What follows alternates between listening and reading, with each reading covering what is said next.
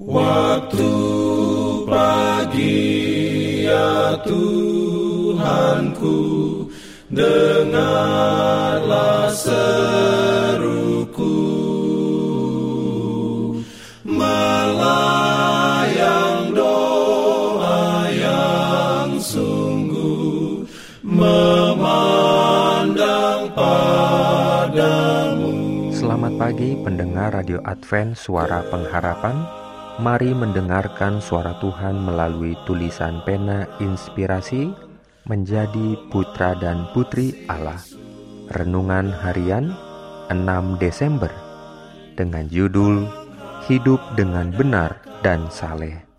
Ayat inti diambil dari Titus 2 ayat 12 dan 13. Firman Tuhan berbunyi, Ia mendidik kita supaya kita meninggalkan kefasikan dan keinginan-keinginan duniawi, dan supaya kita hidup bijaksana, adil, dan beribadah di dalam dunia sekarang ini dengan menantikan penggenapan pengharapan kita yang penuh bahagia dan penyataan kemuliaan Allah yang maha besar dan juru selamat kita, Yesus Kristus.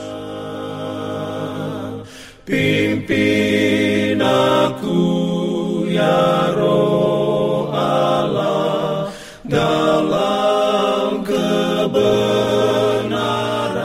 Urayanya sebagai berikut. Oh, sekiranya hati kita dapat dikesankan dengan pentingnya hidup suci, agar dunia boleh mengetahui kita bahwa telah bersama-sama dengan Yesus dan telah belajar kepadanya.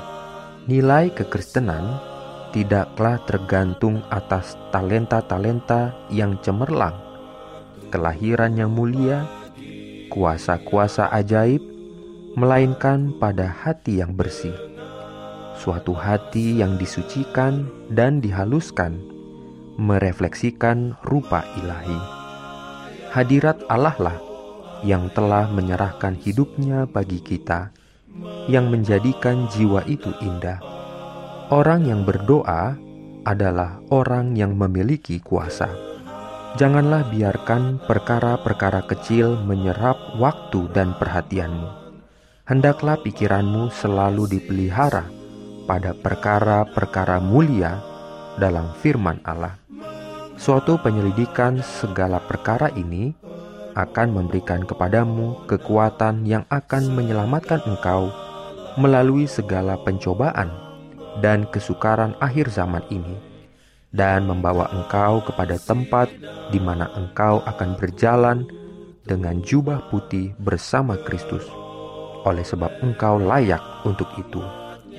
Dalam firman Allah yang dipelajari dan dituruti, kita beroleh suatu penuntun dan instruksi rohani bahwa bentuk-bentuk kejahatan yang terburuk dalam diri kita dapat dikalahkan di bawah disiplin hukumnya.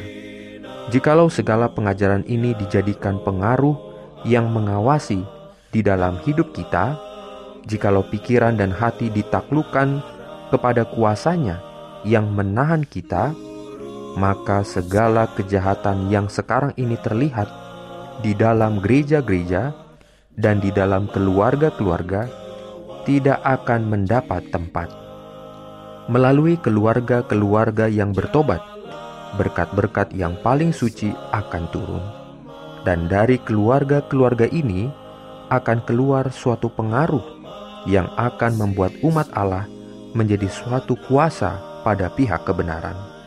Sekaranglah waktunya untuk berjaga-jaga dan berdoa, menjauhkan segala pemanjaan diri, segala kesombongan, segala kepentingan diri saat-saat berharga yang sekarang ini oleh banyak orang digunakan lebih buruk daripada kesia-siaan seharusnya digunakan dalam meditasi dan doa.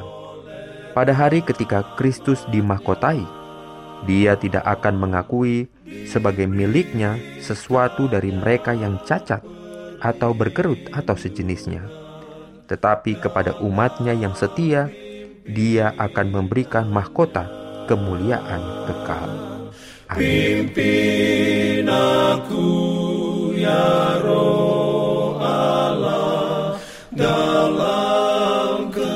Jangan lupa untuk melanjutkan bacaan Alkitab sedunia.